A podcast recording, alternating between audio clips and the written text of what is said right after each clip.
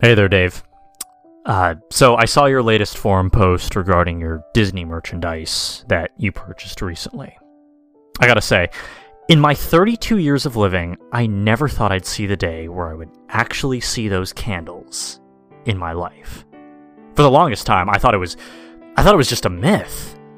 Did you know that you already have people online sharing your story? Uh, sorry, I, I digress. Sorry, perhaps I'm just getting a little ahead of myself.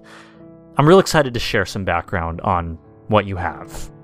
Oh, and feel free to repost this or share it anywhere you like.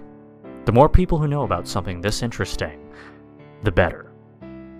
So, in a nutshell, what you have there is a set of 1939 paraffin candles, manufactured directly from Walt Disney. I know it was probably obvious to you already, uh, considering the logo, but these candles were more than met the eye.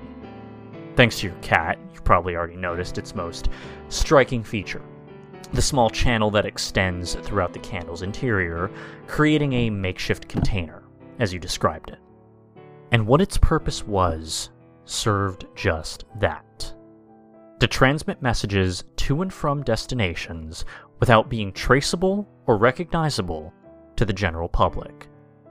Specifically, to 1930s Germany and Axis sympathizers.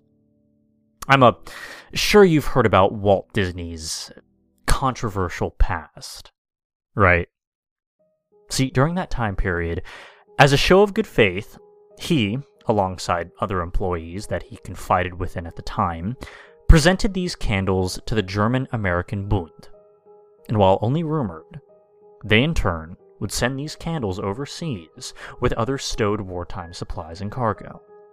With communications being limited, and with the United States cracking down on Nazi sympathizers here at the time, it's no surprise the lengths he'd go in order to send information their way, whatever it could have been.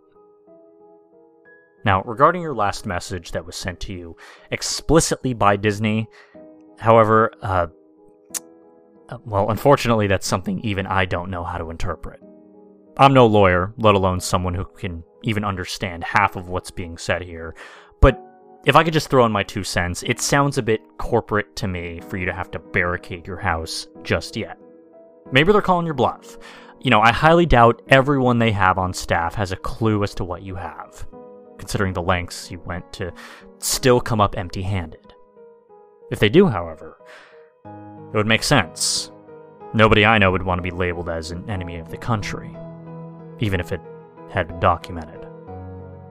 Anyway, uh, hope this helps, Dave.